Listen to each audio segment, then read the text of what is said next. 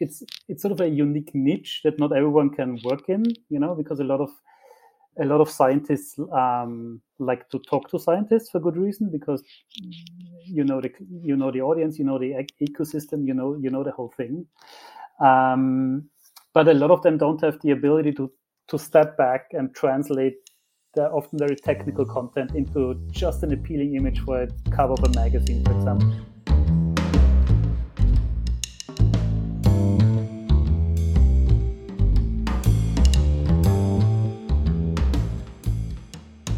Hello and welcome to the Sneaky Art Podcast. I'm your host, Nishant Jain. Today I'm speaking with Vienna based researcher and illustrator Oliver Hoeller about the field of science illustration. He tells me about his path to a scientific career and how he capitalized on the opportunity to make his first science illustrations. Now, science illustration, just like the broader subject of science communication, is about breaking down difficult concepts into easy to understand visual language. If a picture can speak a thousand words, a science illustration is doing the job of replacing some very difficult to understand technical words. We talk about the different ways that research labs and scientists use such illustrations and why it is useful to communicate difficult concepts visually. Oliver tells me how he discovered urban sketching, and we discuss how this practice can make us better artists, better observers, and also better people. We talk about where good ideas come from and the ways that an illustrator can and must build a mental library of reference material. Check out Oliver's work on his website or find him on Instagram using the link in the show notes. During the midway break of this episode, I will be sharing an excerpt from the postscript conversation that I had recently with Thomas Paddelhauser. This bonus conversation in its entirety was shared with SneakyArt Insiders just a few weeks ago. Insiders are the people who choose to support my podcast every month and thus earn a host of amazing privileges, including bonus content, giveaways, and private Discord hangouts. For more information, visit the link in the show notes. But now let's get to the episode. Oliver and I had some technical connectivity issues, so if things sound a little choppy, it's because we had to reconnect four or five times to complete this conversation. I'm sorry for that, but let's get started.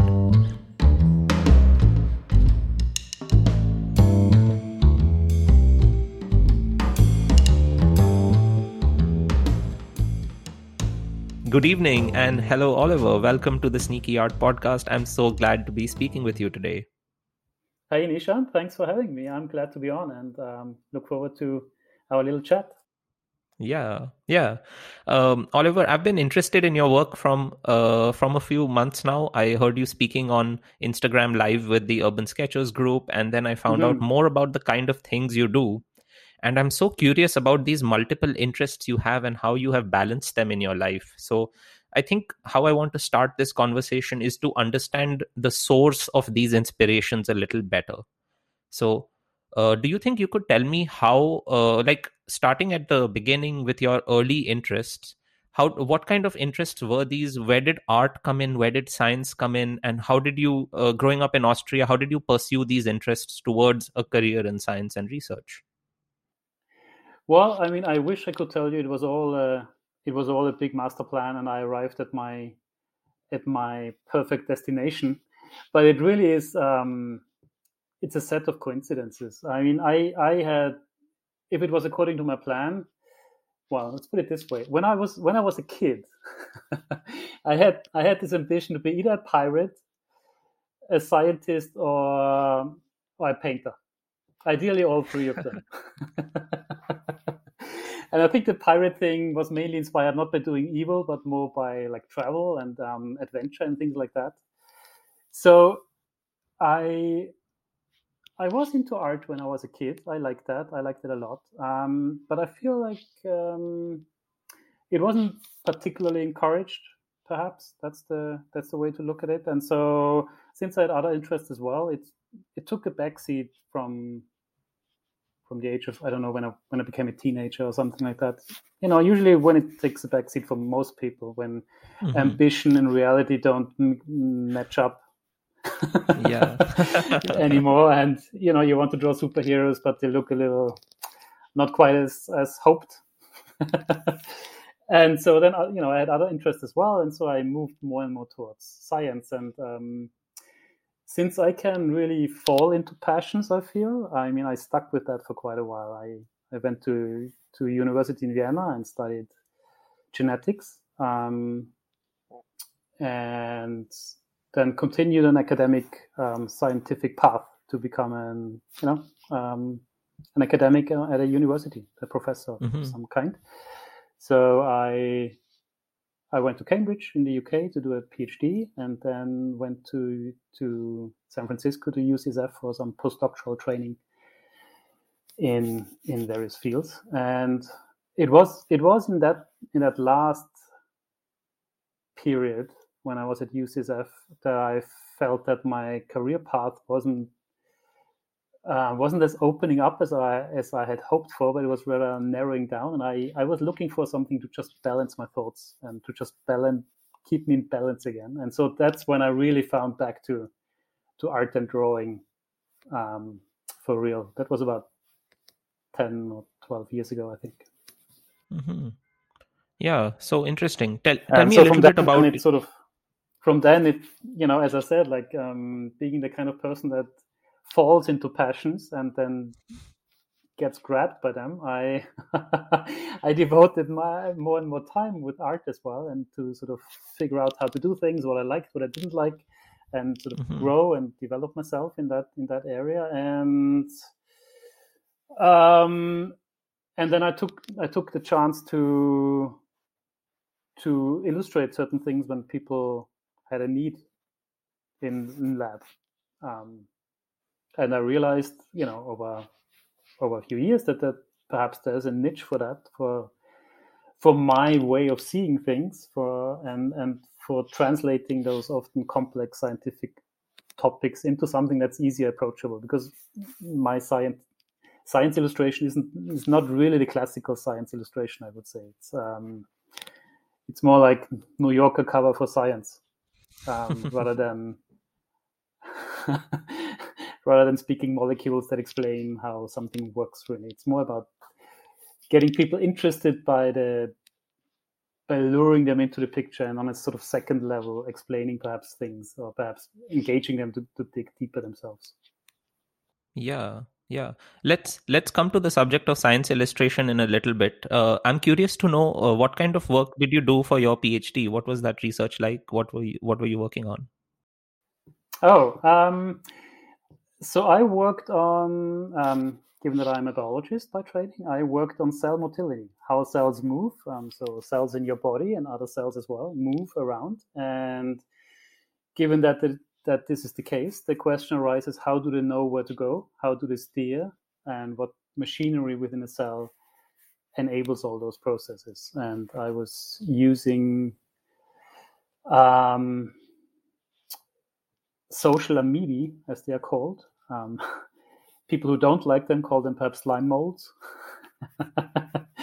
um, they're very similar to, to cells of our immune system, uh, but they're at least back in the days they were easier um, and and so you you could engineer them more better and destroy things, various things, to figure out how how things work.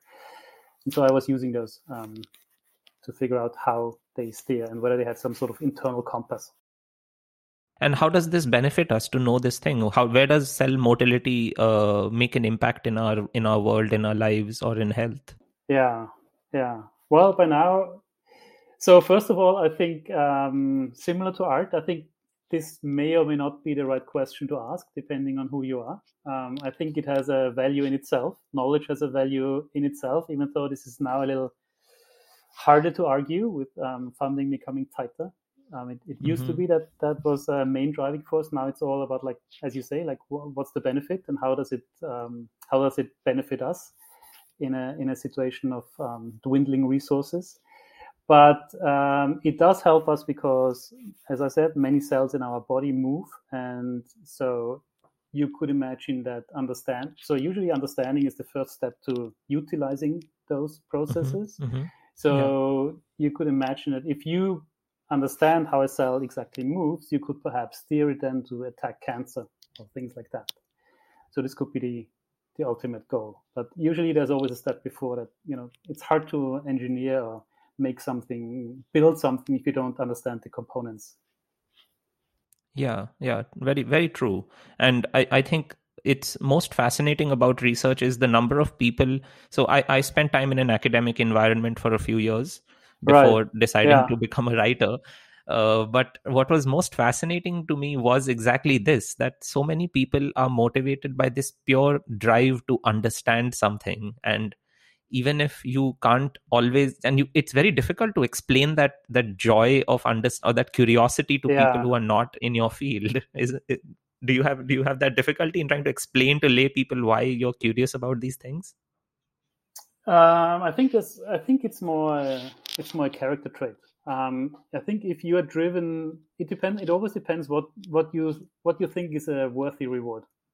Mm-hmm. If you're driven by, and I don't, I'm not saying that one is better or another, but depending if it's by, if you're driven by external appraisal or things like that, then it's um, perhaps different than if you're driven by just finding out things or self improvement or things like that. And I think, I mean, it might be the same for artists. You know, some might be interested in selling a particular thing, um, or this might be the main driving force. But a lot of us, I think, are driven by growth and figuring out how something works and making it work for for oneself and finding out like how to um, how to navigate in through the in that passion. So I think that in that in that respect, it's very similar to science, and all I'm sure for in other pursuits as well. I think it's more a character thing, what you're uh, what you're driven by.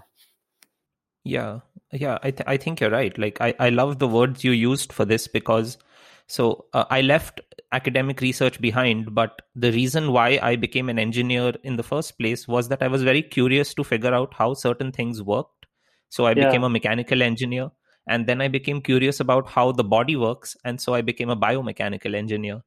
And now when i pursue my art i am also manifesting this same curiosity except that now i see myself as an immigrant in a very new world coming to the us and now i live in vancouver and my yeah. art became a way for me to understand how this world works and how do people work and what do they do and what how how do these cities and towns exist and why are they the way they are? And that's what i feel like i'm i'm still exploring that same question of how things work except those things are changing a little bit uh, with the passage of my life.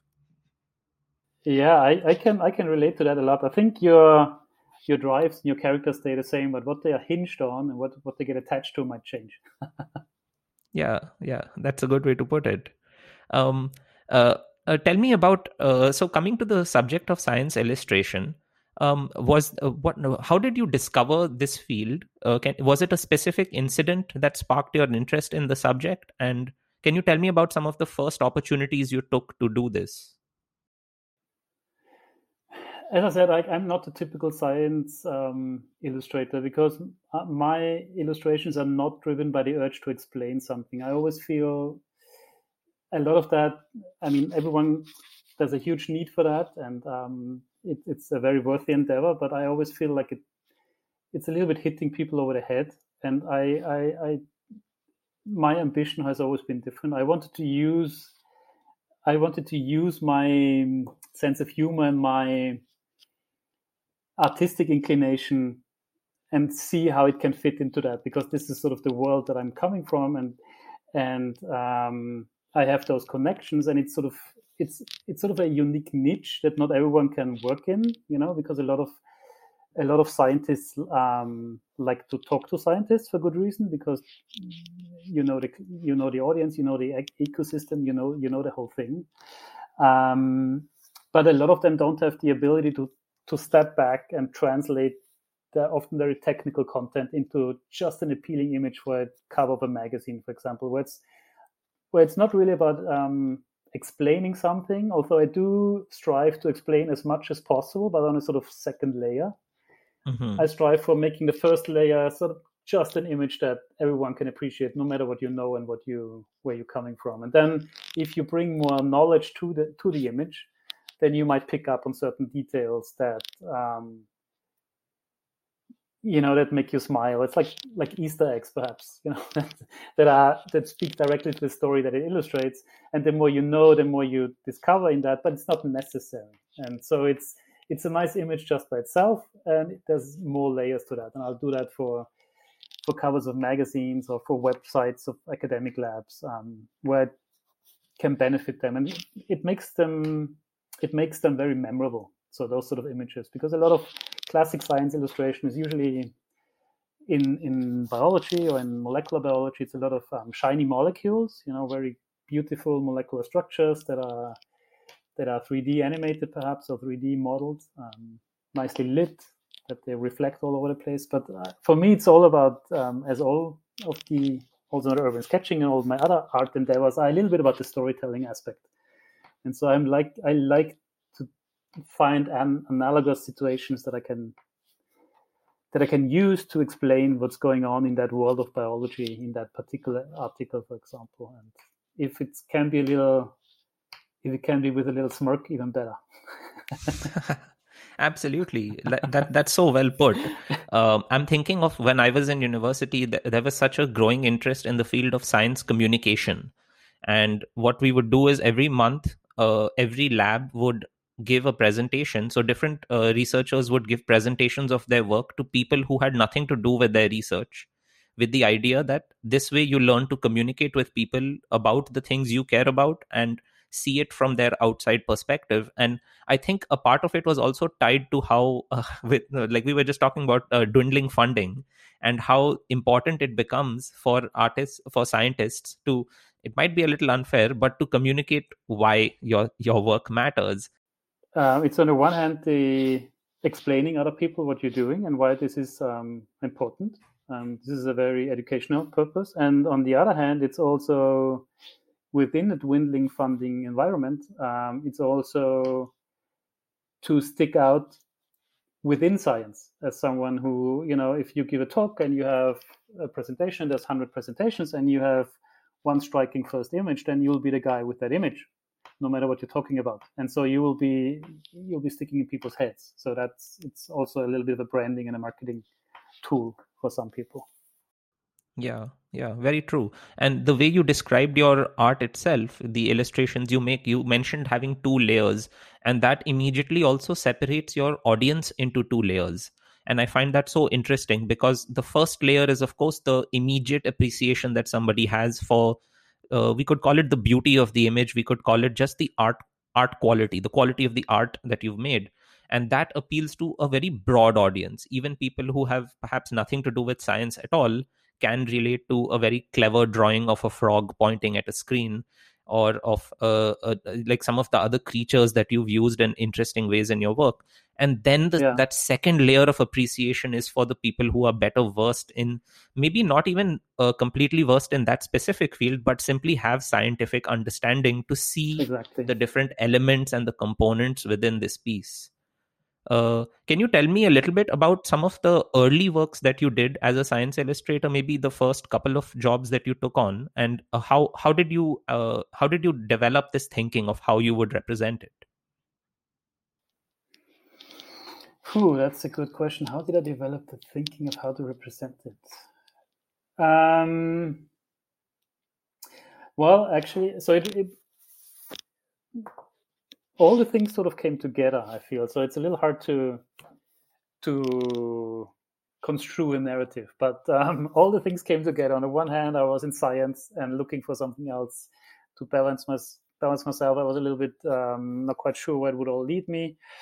Um, i discovered drawing. I got into urban sketching and i started doing i was wondering what i could illustrate for for scientists a little bit. So those are very different areas. Um, um, so you know the urban sketching where it's more sort of draw from life, and then the illustration where you where you make things up. I mean, they, they, they go together, but they are still sort of different beasts, and I had to wrangle them to to figure out a little bit how how how it how that could work for me. Um, and still an ongoing process. That, that's the thing, I guess. It's always an ongoing process.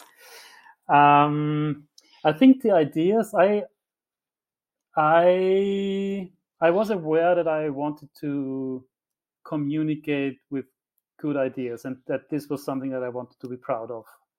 And um, the the ability, the artistic ability to pull those off grows with time. And I'm still there's still things that I feel like that I shy away from sometimes because I feel like I can't pull it off to the extent that I would like to.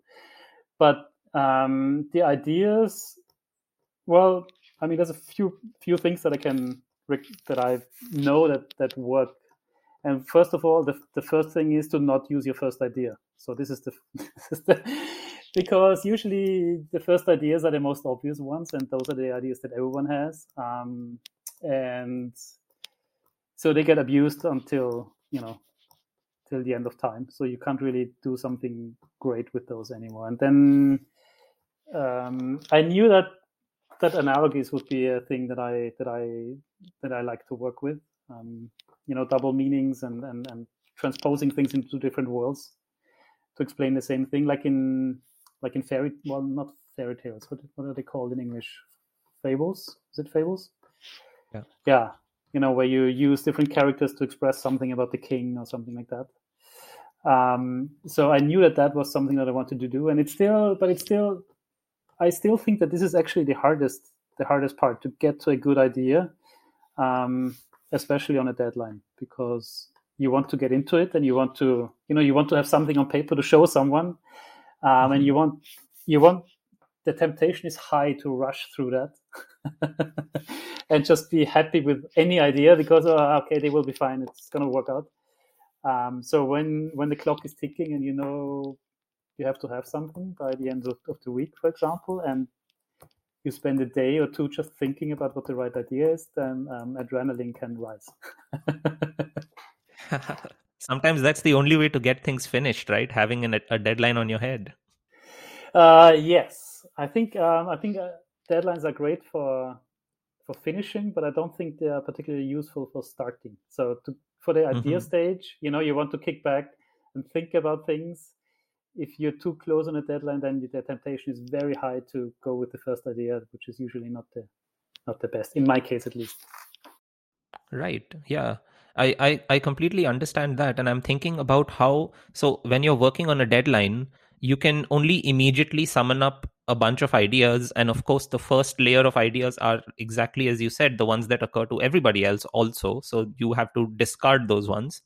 But so this uh, idea generation and the source it comes from. So sometimes i think of, yeah. uh, i describe my so i'm a self-taught artist and i describe the way that i'm learning as building up a, a vocabulary of shapes and lines. So yeah. i pick up things from all kinds of different sources and i file them into my brain. I build a library and then when i need to execute i pull from that library. I uh, draw out books and ideas and little scraps of things that i've picked up from my world so yeah. say, similarly as an illustrator uh, these ideas you have to you have to constantly feed this system to constantly have a vast uh, vast field from which you can pick out things. Um, so I'm, I'm wondering where do these analogies and you mentioned fables and fairy tales where do they come from for you? What are what is the source that you go to to have good ideas in general? Yeah that's the mystery isn't it? And i, I wish um, i wish i knew because then i could just feed myself with those things and knew I was I'm ready to ready to spit them out when time comes. But um, I don't know. I think it's in my case it's random. I mean, I think you need to engage with the world somehow and consume mm-hmm. things as well, like consume culture. Because I realized that that digested versions find their way back. Just even if it's just a starting idea, um, you know, I might have an idea about, um, I don't know, current thing is I might have an idea. Someone might mention antlers. We, it could be a little bit like antlers. Um, then I'm thinking, okay, antlers, and I remember a picture, for example, of, of someone with someone who drew antlers, or someone who drew something else that relates to antlers.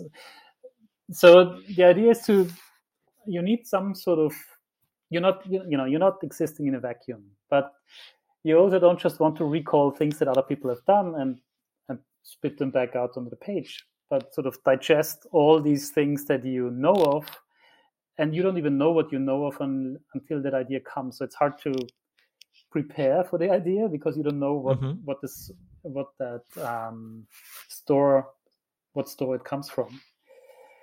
So yeah, um, and it's also in my case it comes from two from I realize that it comes from two very different worlds. One is the world world of words, where I think about where I think about certain phrases that are in the text, for example, or certain words, and think about what else they could mean and in what other context they might be used and what could be construed out of that. And the other the other world that feeds into my illustration work is directly from images that I perhaps even that I draw. So I I might start with a word and and and it, it, might grow into something else, and then by drawing that initial idea, something might suggest itself that I wasn't aware before, just from seeing that what I've put on the paper.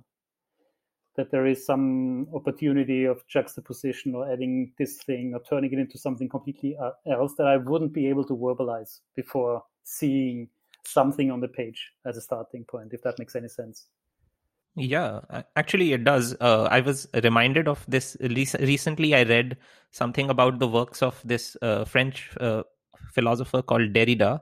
Yeah, and he uh, talks. He talked about the synchronicity and diachronicity of words. So he was also sort of like a linguist. Like he would uh, pick apart language. Yeah. And so synchronic mean uh, words have two so kinds of meanings according to him. The synchronic meaning is the meaning that it has today in your mind right now how you think of a word. So whether it's knowledge whether it's freedom whether it's a concept word like liberty or equality and or mercy or justice. And then the word also has a diachronic meaning and the diachronic meaning is the summation of all the meanings it has held over time so mm-hmm. instead of regarding mm-hmm. just today's idea of what is liberty but what has liberty meant over the decades and centuries and millennia of human existence and so when we talk to each other he he brings up this point that when we talk to each other everybody has their own meaning of every word so we are always talking at cross purposes in a sense that the word that i'm using does not mean the same thing as the word that you are listening to and so yeah. it's it's interesting to pick apart language in this way and on that note, if you think about it, like let's say liberty or something like that. Let's say for some reason you jump to the conclusion that liberty is um, for you is expressed in a flag, right? The flag of some country.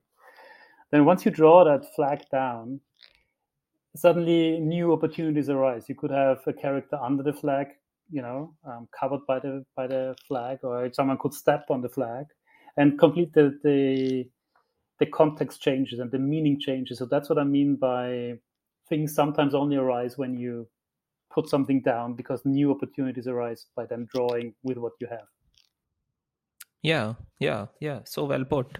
And an illustration has this unique uh, property that everybody relates to it in their own way and it's so open to interpretation that it can take on these multiple meanings that were perhaps suggested but not maybe the primary uh, objective of the illustrator himself. Yeah yeah that's that's that's definitely that. And i mean everyone you know you always bring yourself to any picture that you or any reality that you consume.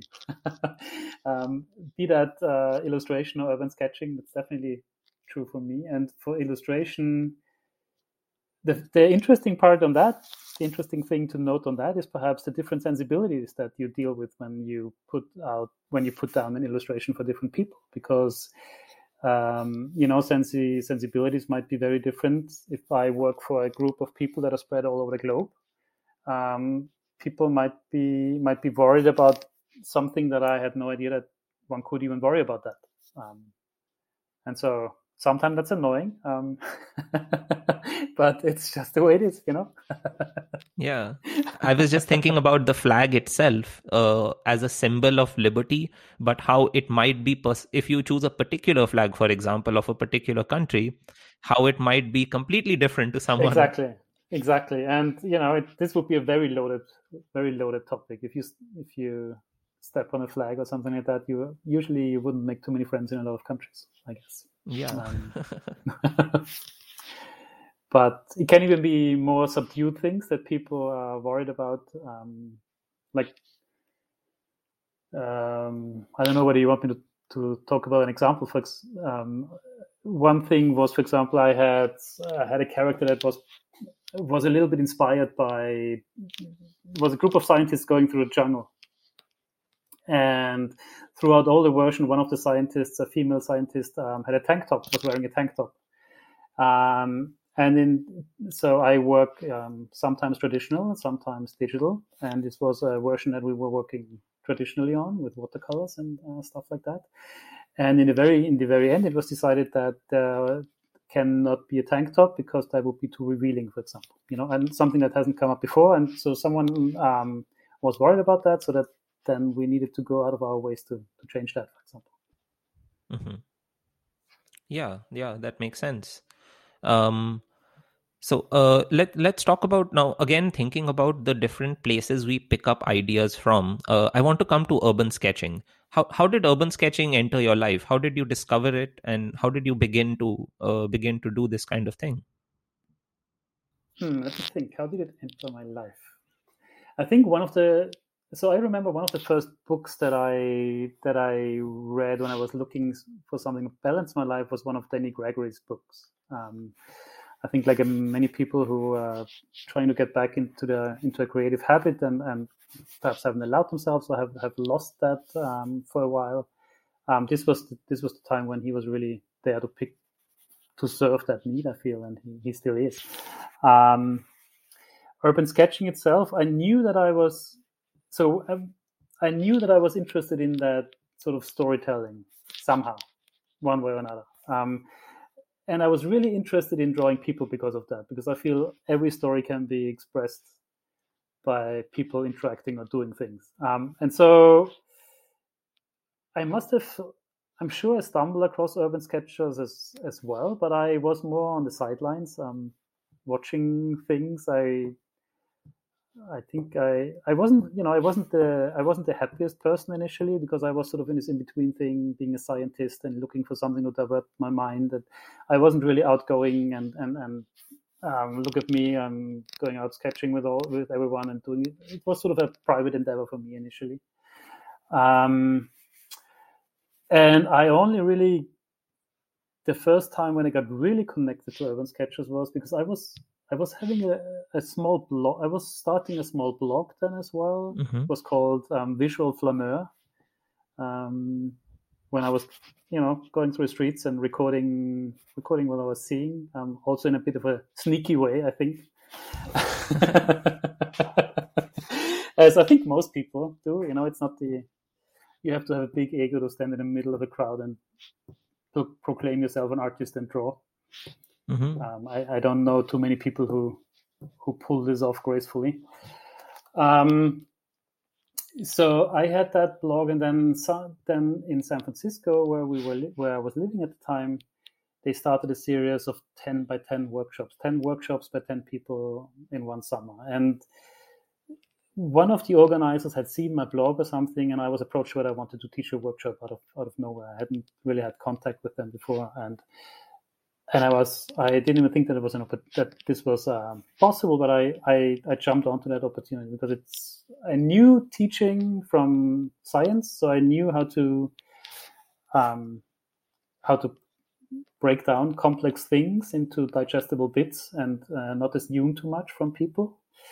And so I jumped on, onto that opportunity, and this was sort of my my gateway into into real urban sketching, I guess, you know, with with the community of people. Um, so quite quite unusual again, I guess. oh, but I but I completely understand. Uh, I I was in this place. I was in Chicago, and I needed to also balance my creativity, and I needed an outlet and at the same time i needed to become better at drawing. I had this goal i had set for myself because i was drawing these web comics and they were stick figures because i couldn't draw. Yeah. And i i thought that i really need to learn. And my second motivation was that i thought i found chicago to be such a beautiful city that i really wanted to explore and i wanted to tie these things together that if i need to learn and i want to really stare at this city why don't i draw this city? Yes. So yes. th- that kind of led to uh, finding out that there is such a thing as urban sketching and that this happens. Yeah yeah. And i mean as i said i was really i think i jumped into the deep end by being motivated by drawing people which is usually a little bit of a frightening topic for most people. And i san francisco with the nice weather. We went to the park a lot and i you know i was just drawing anyone who was around. I was filling pages and pages of people and eventually deciding okay i this works sort of but i need to understand more and i'm taking anatomy classes and things like that to sort of you know with the drive to make these things better. And um, yeah and so the it was people first and then environments around i guess but some people say it's either you you either draw buildings with people or you draw people with buildings.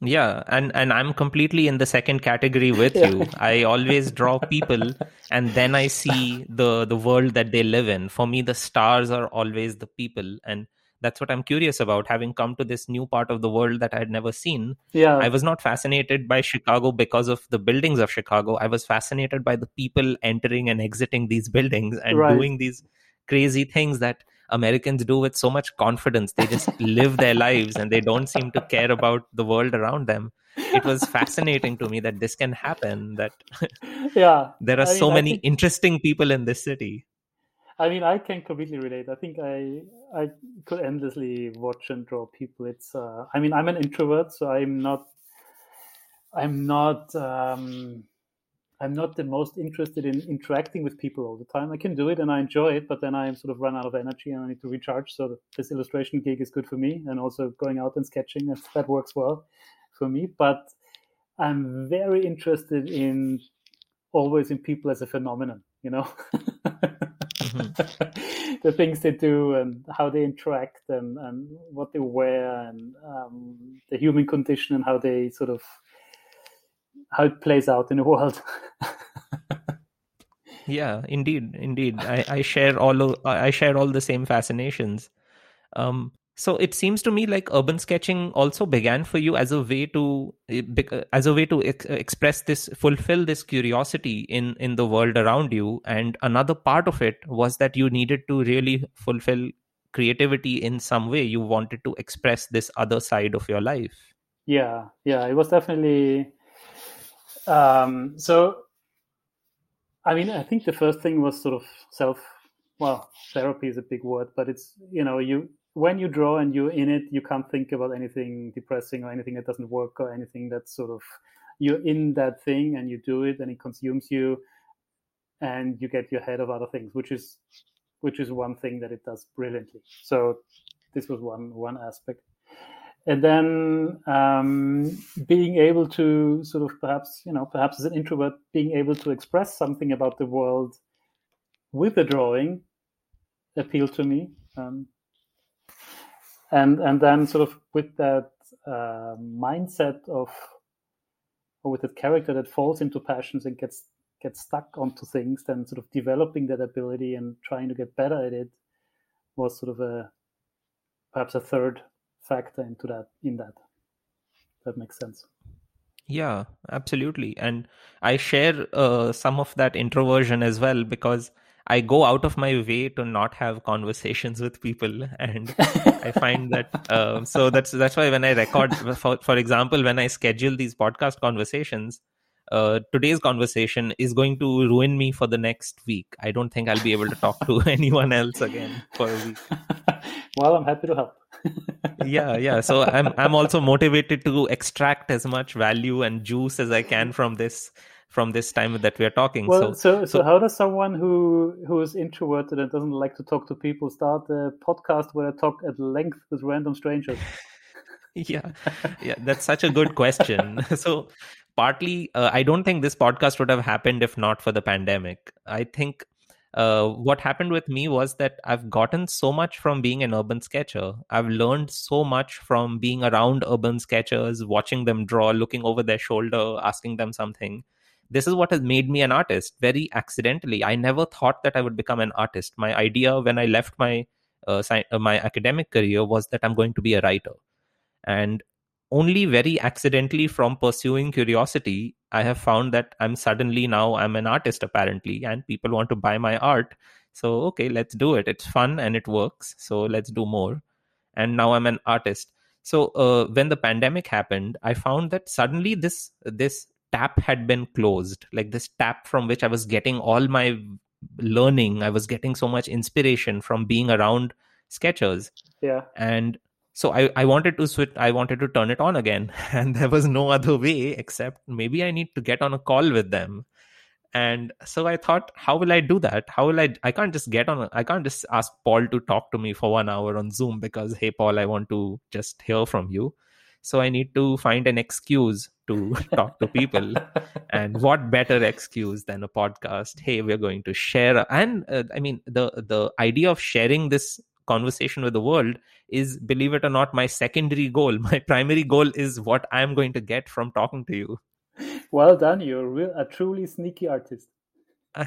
Yeah in in so the the introversion is a direct manifestation of this idea that why am i why am i sneaky? Because i really i'm so curious about people. I'm so interested in them but i really really do not want them to come up to me and ask me what i'm doing and then i'll have to tell them and then we'll go through this cycle of what are you what do you do how do you do it and tell me more about it. And all of these are good questions. They would flatter me. They would i would feel nice but i just don't want to do those questions and i do my best to be in a part yeah. of my uh, surroundings where i cannot be seen by my subjects or i can't be noticed by too many people around myself. Even now it's been what 4 years of doing this and even today if i'm sketching somewhere i get very nervous if i if i feel like someone might see me yeah yeah i mean i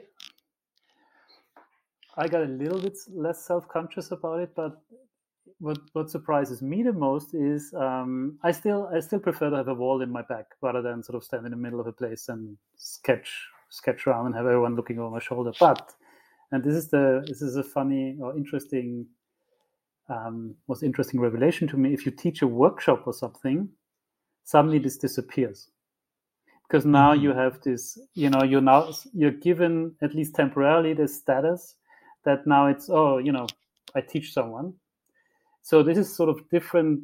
This is a different status um, um, within the general public. So if now someone comes, then it's clear it's a workshop, and they know whose role is what, so to so to speak, and it's sort of less, uh, oh, shouldn't you be doing something properly or something, you know? Um, it's quite funny, and then it disappears again. If you're on your own, you're sort of little, you're the weird, the weird one out again. Yeah, absolutely. that, that's so true. So I I did this workshop in 2019 in the uh, Chicago seminar, and this was right in, and because my workshop was about drawing people because that's my my forte my my first joy of sketching is to draw people in busy cities and busy yeah. locations. So we were right in the heart of downtown chicago with 20 people looking at my drawings and i'm sitting in the middle of them. I'm walking among them and telling them what to do. So a lot i'm quite noticeable but in that moment because i'm the teacher i had this mandate to be there. I have a reason to be there exactly, which right? i don't feel like i need i need to feel odd. Yeah yeah. Uh, on the subject of teaching um, so you obviously as a researcher associated with the university you teach students in a formal academic classroom environment and then you teach uh, students who want to study urban sketching from you in various outdoor environments. Um, how, how do those the, these two things contrast for you? What are some big differences and what are some big similarities between the two things? Well, so when I still was in research, I did do some teaching. That's that's right. Um, so I did um, teach various people, like from undergrads to PhD students, various aspects of research or various topics to different extents. Um, so I think I think to some to be a good teacher, you have to have some sort of teacher's mind to it, and this is something that not everyone can or want to do. Um, and there's no, I completely can relate to that as well.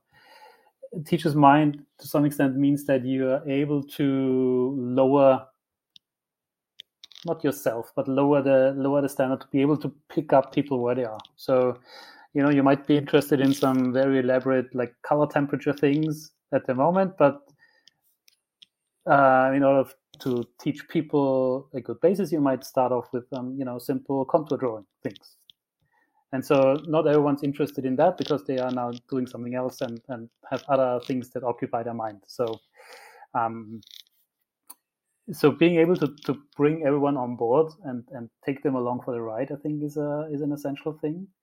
Um, and then breaking it down into manageable chunks that sounds easier than it is. Um, because you know usually there's a bunch of factors working together to to to to make something happen, to make something work, and so to really break it down and make it make sure that everyone um, can digest it as best as possible is, is an important is an important part. Um, the advantage, obviously, in in sort of urban sketching workshops is also well might be an advantage. Uh, what I enjoy about it definitely is that it's while it is about learning, it is also about having a good time. And you know, only people who are really, I mean, people sign up to do your workshop because they like what you they like what you do, and also because they want to have a have a good weekend or a good afternoon or, or whatever it is. So it, I, I, think it's a mixture of those two things. It's it's not hardcore learning, but it's also not just you know making fun all the time. But I think it has to be it's a little bit more lighthearted and um, uh, bringing everyone on board because not everyone wants to does this workshop to become a serious artist, but just so that they you know try something new in their practice or that they get some new ideas and so it, people want to take also are, are prepared to only take away different amounts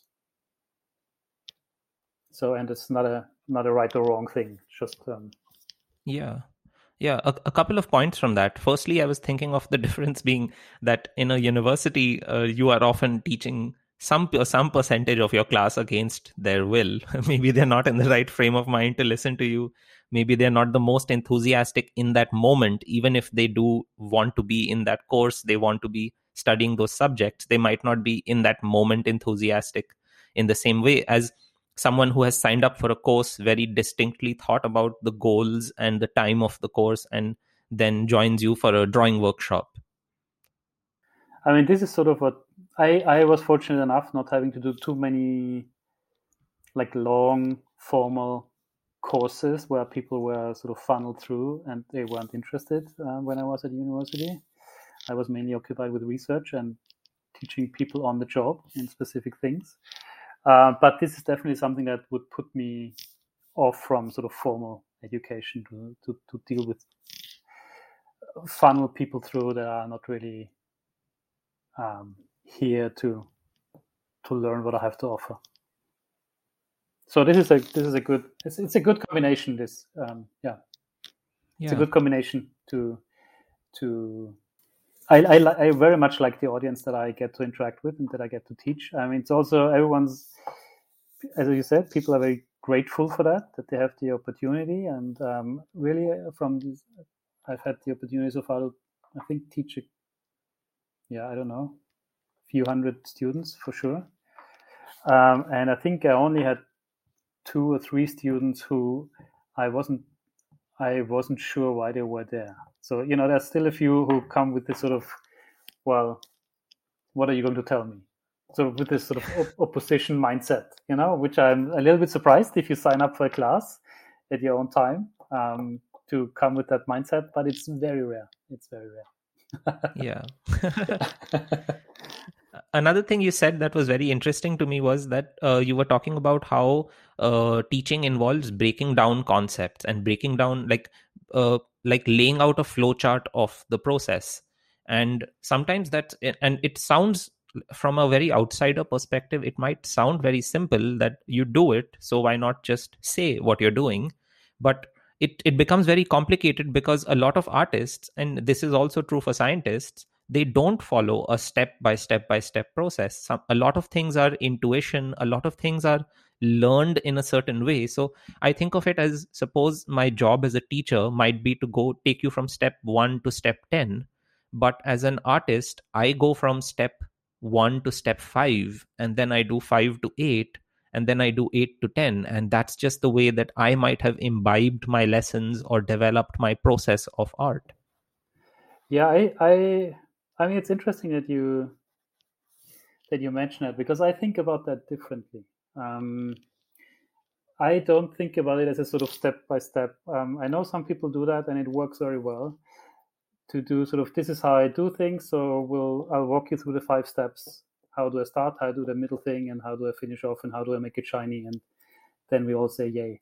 Um, I think about it more as a sort of toolbox. Um, I sort of like to explain what I do to get certain effects. Like, what do I do with lines so that it looks more three dimensional, for example? What do I do? What strategies do I use with color? So I I like to think about it as a toolbox so that students then can pick and choose their weapons of choice and apply them as they see fit.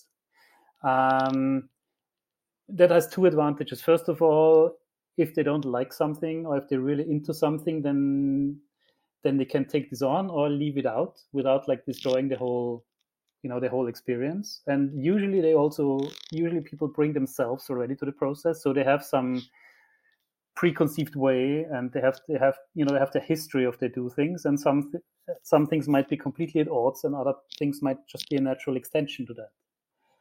Um, so that's that. And for my own practice um, i find it very limiting if i think about it as a step-by-step process because then two years down the line i mean I, i'm stuck with that process I, and i don't want to be i don't want to always have to do the same thing i, I see i also see it as a toolbox where i can build on that and grow in different directions while the rest stays still true. And I don't need to use everything at all times. Mm-hmm. That makes sense.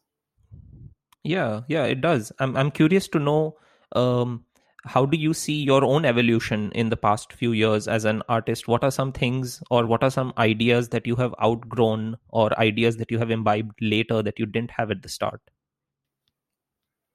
I don't think I've outgrown the ideas, but I, I my things I think my also my urban sketches when I have the time get more and more complex, and they get more and more complex because I found ways how I can build on initial things that are not that complex. Um, mm-hmm. but I don't need those things, so that's what I mean. Like I can use those as tools on top and make um, how to make the line work more complex, even though I start with the same from the same start, if you will um, how to how to perhaps use color uh, more simply if the line work is very complex, and perhaps use color more sort of in a more painterly way if the if if the color if the line work is minimal.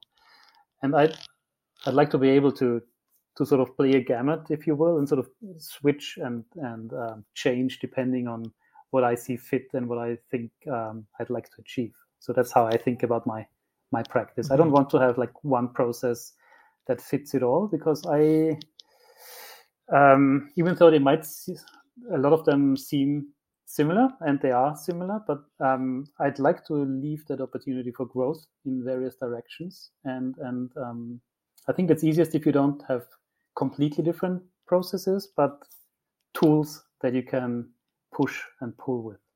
I feel like uh, the the the the expression itself for me has evolved in ways over time but my central questions and the things that i'm so in my case i would simply say that in 4 years i have cut down on the number of lines i draw while showing yeah. more things than i was ever able to draw. So i think of it as a process in which i have optimized the minimum number of lines to say more and more things. Yeah. Yeah. So i mean i think it's good to sort of realize those those um, those goals for yourself right. even if they are not um, open goals. Maybe they just you just realize by looking back this is sort of where i'm headed. Then you can evaluate is this actually what i want? Or is, was this a sort of a fluke? Or is this um, is this what i like better? And it's it's it's quite interesting. Um yeah. Yeah. For me it's more like i like to um, um, i'm not a minimalist when it comes to lines when i use line but um, mm-hmm. i don't i don't mind any extra lines. I think it's for me for me it's um, when it comes to people drawing, being able to draw more and more sophisticated people from different vantage points and different interactions and different that this you know making the storytelling aspect playing that up and up more and more. I think that's that's something that i always like. And then there's this other recent goal because i one thing that i as i as i mentioned in the beginning that initially my practice of illustration and urban sketching was quite different. Um, you go out and sketch something but then how does that help you with cooking something up for a client? And and so there's there's this gap in between that yeah. that um that closes as you build up your vocabulary and your your process um, outside. Um, but there's still there's still a gap between those two always um, and especially a lot of the illustration work comes requires full color to some extent and i'm i rarely i I rarely do full color outside when I paint, um, when I do sketches, because I don't want to mess ar- around so long. And so this is something that I that I made some conscious efforts to. I have I've started one or two books where I just paint in that I haven't even shared anywhere, just to sort of make them dedicated outdoor painting books to increase my vocabulary of um, light effects and colors and things like that, which is sort of separate from the other things that I usually do on on location because there's no storytelling, right. there's nothing. It's just trying to figure out what is that color, color notes, and you know little scenes in color, the effect of light, and what's the warm and cool and things like that.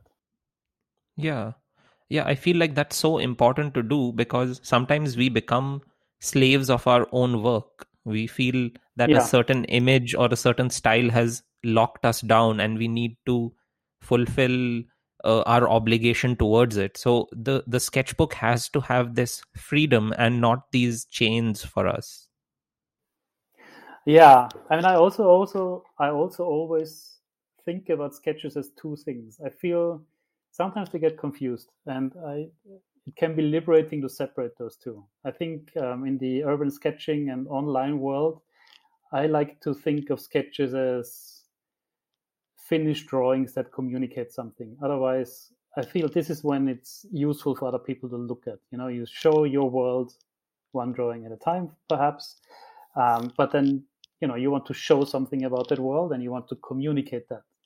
But then there's other sketches that are really only exercises for yourself for improvement. They don't have necessarily communicative value. They, they are something that you play with and you try something they are not for an audience and so this is sort of i think there are two different kind of things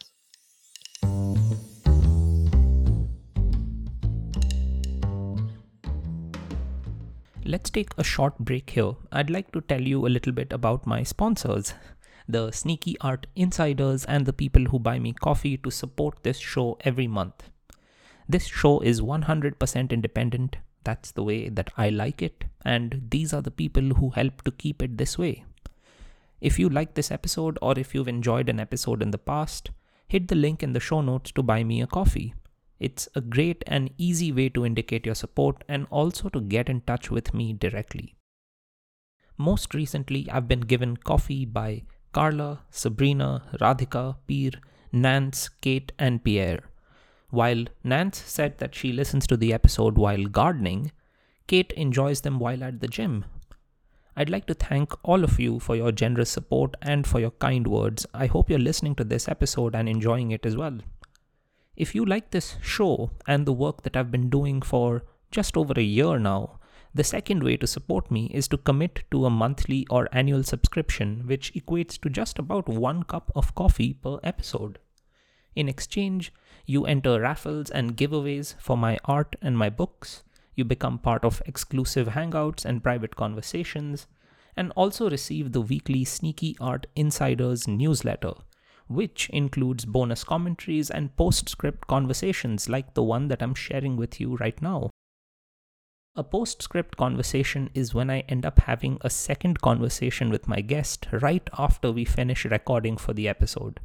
It's like a long goodbye. I decided it would be a good idea to record some of these second conversations and to share them with insiders if they're particularly insightful or useful. In the postscript segment that I'm sharing with you now, Tom and I talk about our respective experiences with self publishing and selling our books, taking forward the conversation that we shared in episode 28. We talk about how we took the decision to go with self publishing. We also speak about the creator economy and the 1000 True Fans model and the way that it might apply to my work and to his work. In the clip you're about to listen to, I asked him about the overall experience of putting together and selling his book and how he sees himself conducting future projects. The physical product itself is where I put all the extra little bells and mm-hmm. whistles. And uh, and to hear someone say, I you know I I loved the the textured cover. I love that it felt like a sketchbook I was flipping through. I'm like, cool, awesome. So this format this format worked. I you know the same way that we talked about an animation earlier of of cr- using technology or art to convince people of of something that you're doing the fact that some people were convinced that they were flipping through a sketchbook was mission accomplished. That was the primary goal of the physical mm-hmm. product. And uh, that's a format that i would like to continue. Yeah. And i absolutely maybe maybe it'll be totally destroyed because there'll be more pressure now. Uh, i want to i want to continue this and and pursue it more aggressively as um as my art you know forget about galleries and big paintings and stuff like that. I want to i want to make make and share sketchbooks.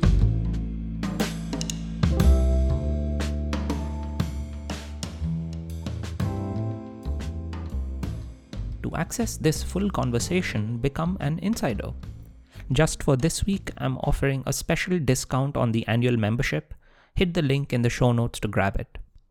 This weekend i'm going to send insiders my postscript segment with Kosha Kuna, the guest in the previous episode.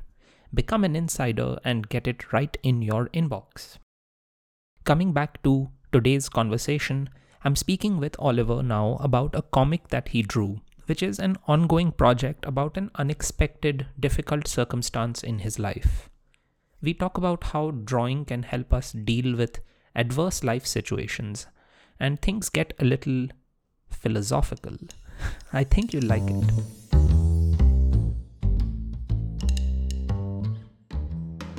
Um, now, thinking of sketches or illustrations as something that says something, like beyond just the the technical aspects or the technique yeah. or the finesse or any of those words, the thing that says something.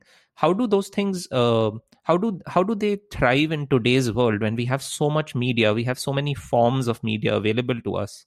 What is the value then of doing something by hand and saying something in an illustration that you've worked on with ink or watercolors? Well i mean i think you can you can make any argument. You can also say there's no value. This is completely fine with me. I think you know i think we do this because we we find value in it. Um, i think if you are draw the way i look at it if you are drawn to drawing if you enjoy that after some technical competency and what that point is is up to you. Um, you have the question will emerge like why bother? Mm-hmm. yeah yeah yeah. Like and and so you have to ask yourself what do i want to say with it or what do i do it for? What what satisfies me to do with that skill?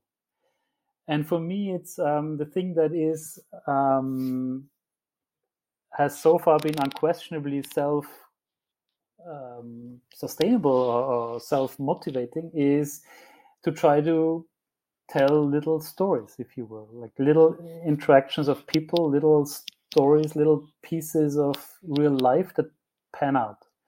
Um, so if I draw a, if I draw a fancy building, for example, I in the middle I wonder like why why do I do this? And I can I can justify it to myself and say okay I want to get better at this and that's fine.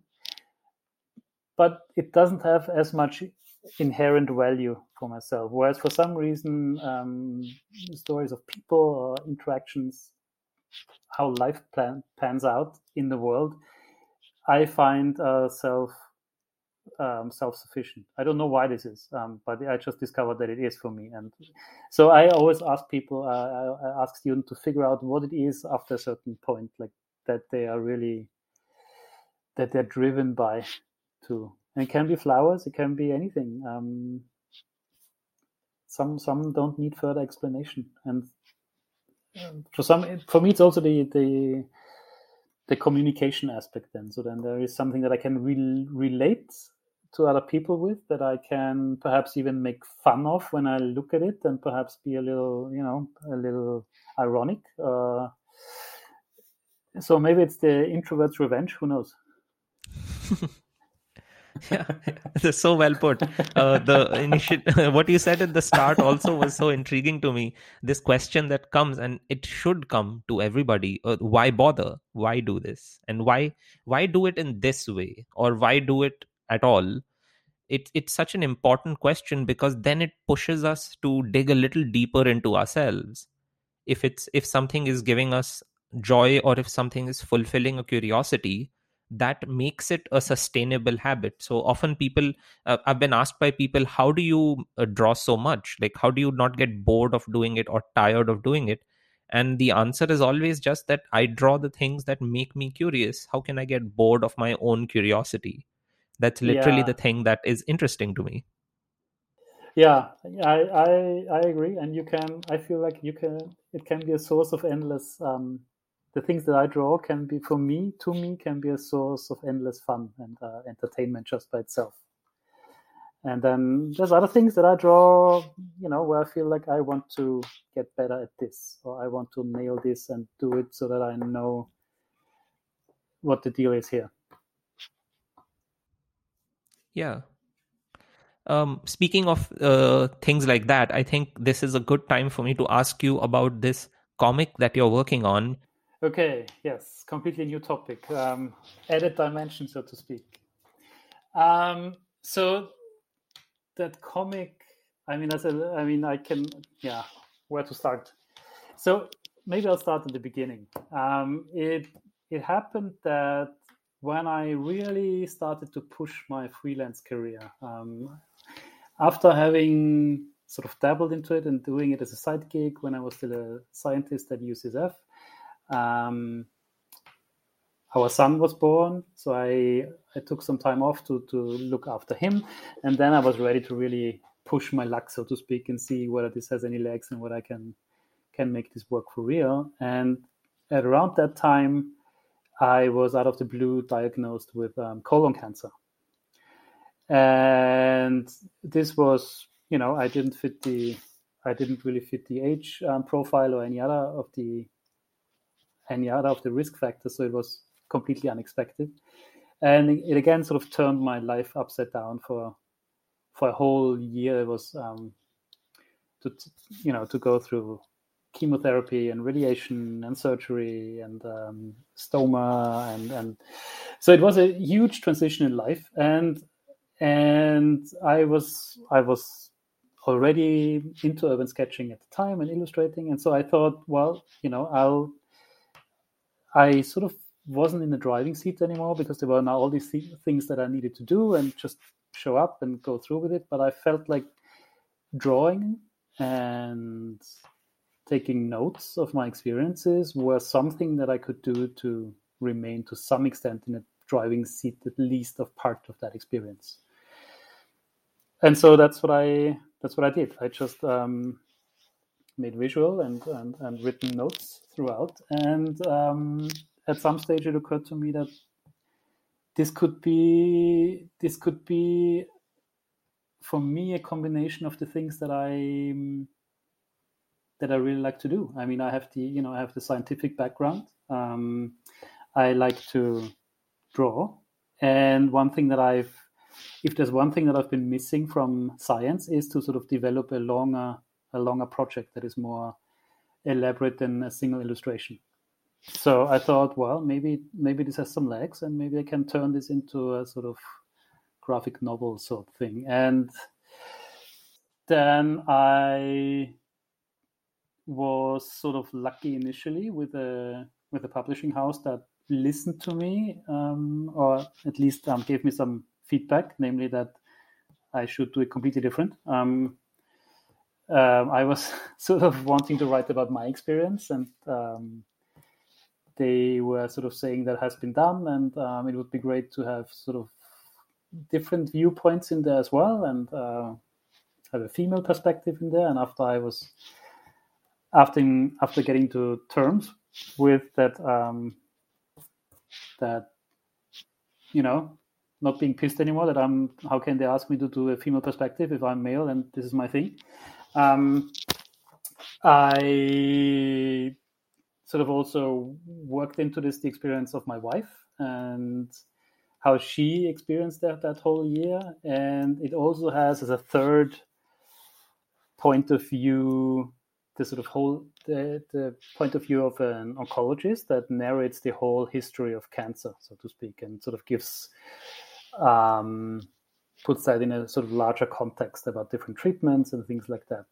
Um, so I I worked out the storyline and a few and maybe ten or fifteen pages or so, and um, you know this is um, this already amounted to a lot of work for me because I had never done that, and it's you know if you do something for the first time, you're not the most efficient, which sort of also makes it interesting, but um, not necessarily efficient.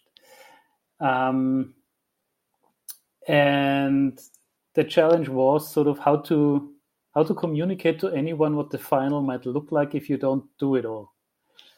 Um, and I don't know. I sort of, I think I sort of read around and asked around a little bit and came to that conclusion of presenting sort of the the whole story in bullet points and those 10, 15 pages of finished art. Um, and came back to the publishing house that I thought we had a we had an agreement with, and um, um, they didn't seem to be very interested anymore. I, it sort of they um, it fell through the cracks, and so since then I this this took me quite a while to to assemble to that stage, um, and now for the last three or four or five months I I haven't really touched it because I've been busy with other things, and but I'm I think I need to spread cast my net a little wider and see whether it flies somewhere else. So if anyone on your podcast um, is interested in taking a look, be very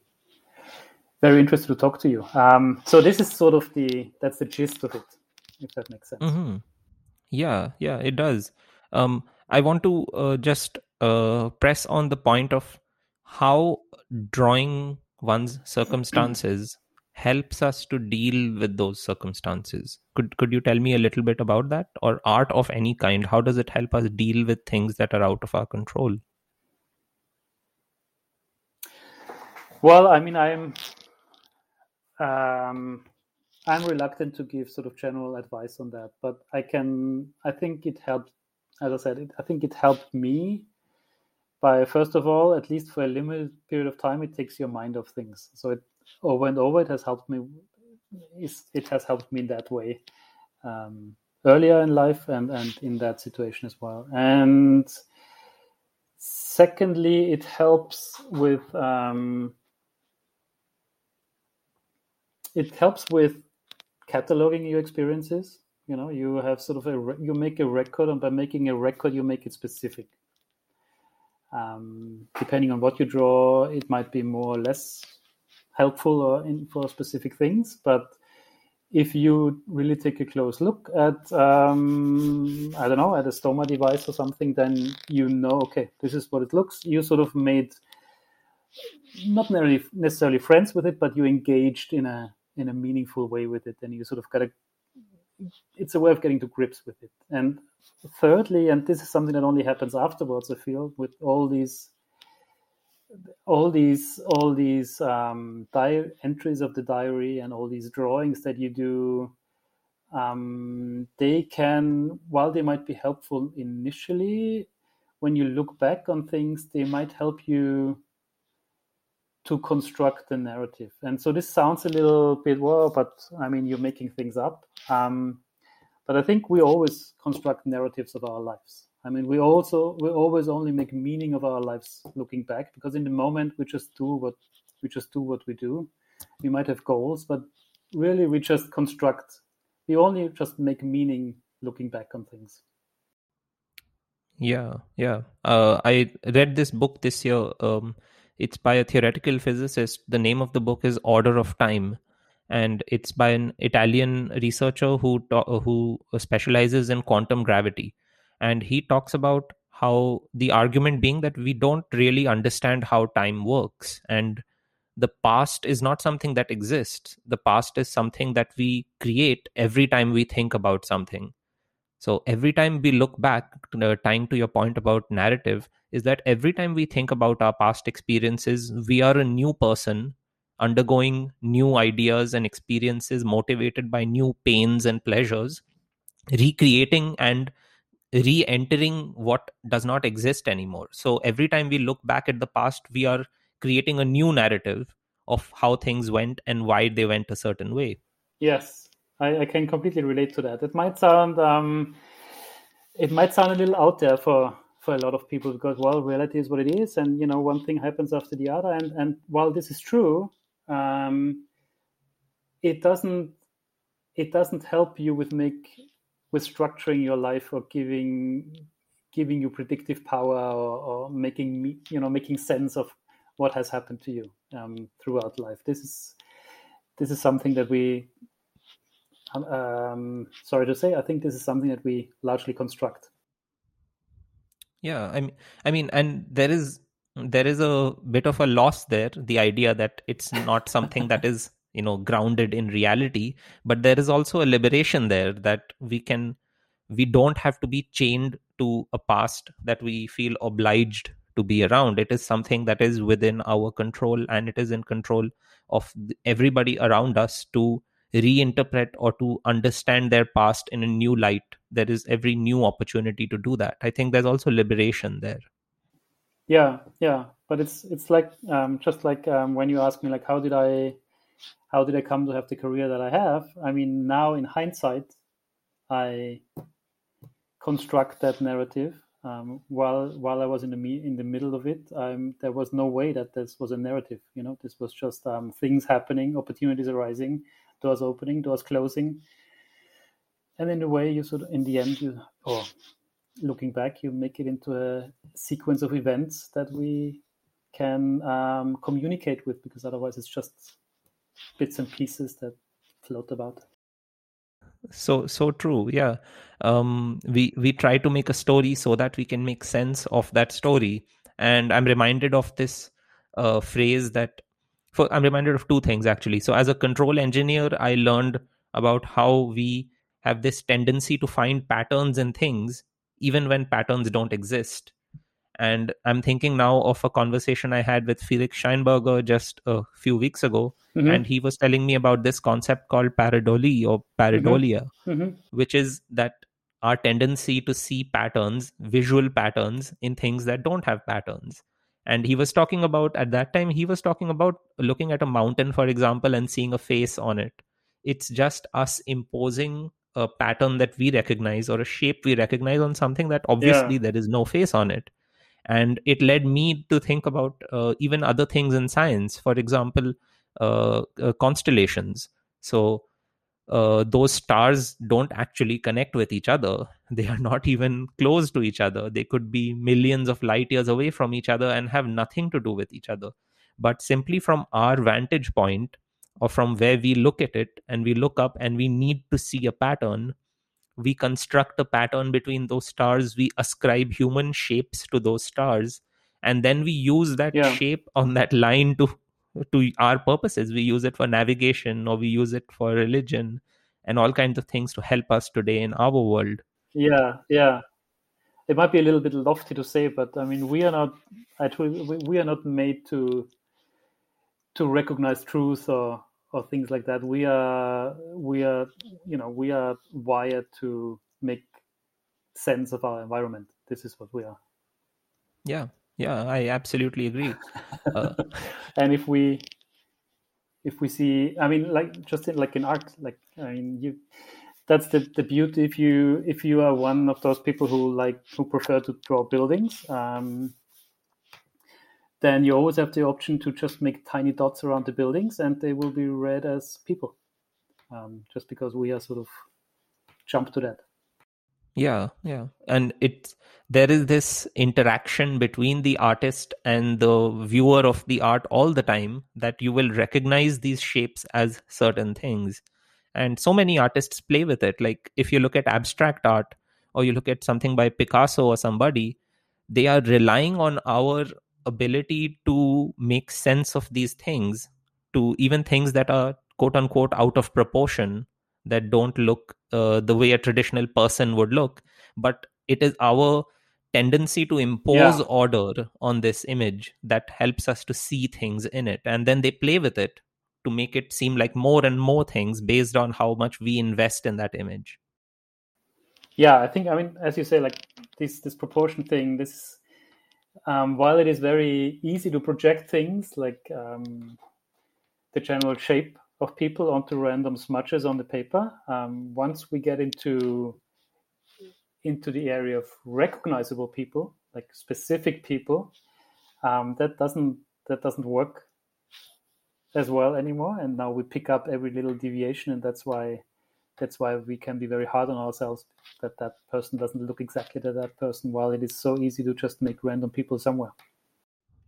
Yeah, yeah. There is this artist I follow um, on the internet on Instagram, and she does this form of abstract art and but in portraiture so she's making digital portraits of artists and i'll share the link uh, with you as well as with uh, people who are listening to us she makes digital art of famous people so famous portraits uh, portraits of famous people but they're quite abstract. You couldn't immediately recognize who they are but what's really interesting to me about her work is that she includes one distinct feature of that person which if you look at it it instantly clicks in your mind who this person is. And that sends me down this uh, thinking mm-hmm. uh, path of how we recognize people often we th- we would think that we recognize superman because he's superman and all of these one two three four five six things have to match up before we recognize superman. But a person can have a square face and just that curl of hair on their forehead and instantly our mind will jump to superman. And her art kind of plays with this idea. How few things can i make just right so that you know exactly who i'm talking about even though the picture does not otherwise resemble them exactly. Right. Yeah. Yeah. There's definitely that um that some things i mean we are you know we are we are dying in our recognition patterns to just see something that makes sense. So that's why that's why it's so hard to draw because um, we just end up gravitating towards towards uh, symbols. You know, we that they work really well, and we think we think we have seen something. We recognize what it is, and we put we digest it in our brain, and when we put our pen down, we what comes out naturally is the symbol for that, the abbreviated, simplified um, version of whatever it is that we've been looking at, and then we might be not so happy with with the result because it isn't as sophisticated as as reality. I'm thinking about the subject of symbols and how symbols being instantly recognizable to us, they help us to grasp an image and how that ties into even your work as a science illustrator. The way you use certain recognizable animals, for example, you, you might use certain worms, you use dinosaurs, you use frogs, and how they are symbols standing in for something or the other in order to help us understand roles between things and the way they do things. So, uh, how have you thought about symbols in illustration work yourself?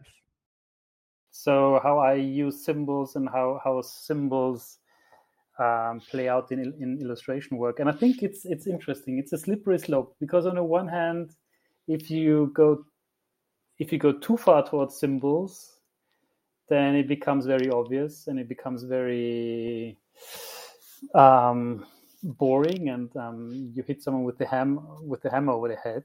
Um, on the other hand, if you stay away from any and this can also be this can also be things like um, prejudices or, or, things that are um, attributed characteristics. You know, if you have a if you want some something to read as a witch, then there are certain things that make it easier and other things that will make it harder. If you if you make a young woman that looks beautiful and and um, perhaps I don't know steampunky, then she might not look like a medieval witch.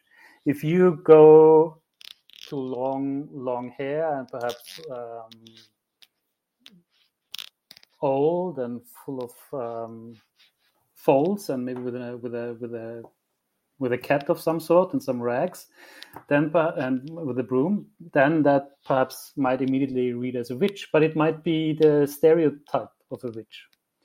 So you play with the stereotypes and you try to I, I try to play with the stereotypes and make it not totally obvious but you still need to be i feel like i still need to be close enough that it reads as was i intended to read so this is sort of the this is the, the field of tension i guess. Because otherwise it doesn't communicate what you want it to communicate if everyone has to figure out everything by themselves. They, they won't it won't it won't read as what you want it to read. Does that make sense? Yeah yeah yeah it does. You want to make it easy for them to enter the image but you do want it to be their experience to sort of appreciate and understand its yes, nuances. and, and ideally yeah or you can or you or you give them what you raise the expectations and then don't give them quite what they expect. This sort of works well because then they think oh i figured it out but then hey what's well why isn't this well, what's going on here? And this is then the sort of mm-hmm. the point that they get stuck on and, and focus on. Yeah yeah. I think the the general uh the the thing about i think how do i frame it? Like it's something that all artists want right? Like one way to get people to give you their time. You want that attention and we want that little bit of their time to spend on our work. What kind of plans do you have now going forward? What are some things you're trying to do in the near future with respect to teaching or with respect to science or even just as an as an artist and sketcher um, okay so well for the now that life is getting a little bit more back to normal um, i'd like to get back to some of the things that i've been really missing as well. And one of those things is is teaching definitely. I used to travel around quite a bit to to teach workshops for weekends or weeks um, urban sketching related, and this um, with the pandemic, this all came to a halt. Um, I'd love to pick this up again. I've been doing some teaching now in Vienna um, and a little bit on Zoom last year, but I it's I really prefer to to do it in person and um, go to go to people and, and, and teach um, interested interested groups. So I hope that this is coming back. Um, mm-hmm. um, um, another thing is, well, the the illustration work um, is something that I that I always like to do as well, and that I that like to um, expand on do more. I mean, the, the science science um, illustration work has been really. I mean, for me, it's been the the entry gate and the thing that no one else can serve as well. There's lots of people who can draw, and lots of other um, um, outlets, but this has been my where I can make the most difference. I feel so. I've I've been starting there, but I'm I'm definitely also interested in venturing out. One thing that we that we did with the group here in Vienna was to to um, publish a book about um, Vienna based on urban sketches last year. It's called Grätzl Gekritzel, yeah, by 10, 10 different urban sketchers, and um, everyone visited their favorite places, and so it's it's a few hundred pages of of travel guide, so to speak. That was a nice nice pandemic um, project that's still that's available. Um, so those sort of things um, I'd really like to do more of um, using using drawing and urban sketching um, as a communication tool for for a product, so to speak, as well. And um, I'd love to do more reportage work, for example. I've been having this is something that I really like to do, but I I have not found out um, how to how to get people on the hook for that. to be honest, mm-hmm. so you know, there's always a a certain a certain area of things that you want to do and a certain area of things that people are interested in and the goal is to make the increase that overlap yeah yeah, very well put. Yeah, exactly true. In the Venn diagram, so to speak. yeah. For the nerdy scientists out there. but yeah, so I think I think that's the sort of um, urban sketching using that to communicate, um, maybe reportage or some, some, sort of travel guide things, that would be fantastic. Um, illustration work, I like the I like the balance of those those two because one is sort of indoors and longer longer style, and the other one is outdoors and a little quicker. And then teaching really to I like to be uh, even you know I said that I'm an introvert, but I like those stints of of of um, dedicated interaction with people. It it it helps me to distill distill my thinking. So it, it helps me as much as it helps other people. Um, that um, so you you know usually people think it's all about the students, and it is all about the students. But the students, you have to really, in order to teach it, you really have to reflect on your process, and and um, that helps you a lot as well. Yeah, yeah, I couldn't agree more. Uh, well, this this has been a really fascinating conversation for me, Oliver. Thank you so much for sharing your world, for sharing your ideas, and telling me about the things that are in, so interesting to you. Well, th- thank you, really, Nishant. I, I, didn't know I had so much to say, but um, I think you're doing this very well, and um, I'm I'm happy to be among the people that you that you that you got on your show. It's um, it's all my pleasure. Really. Thank you for having me.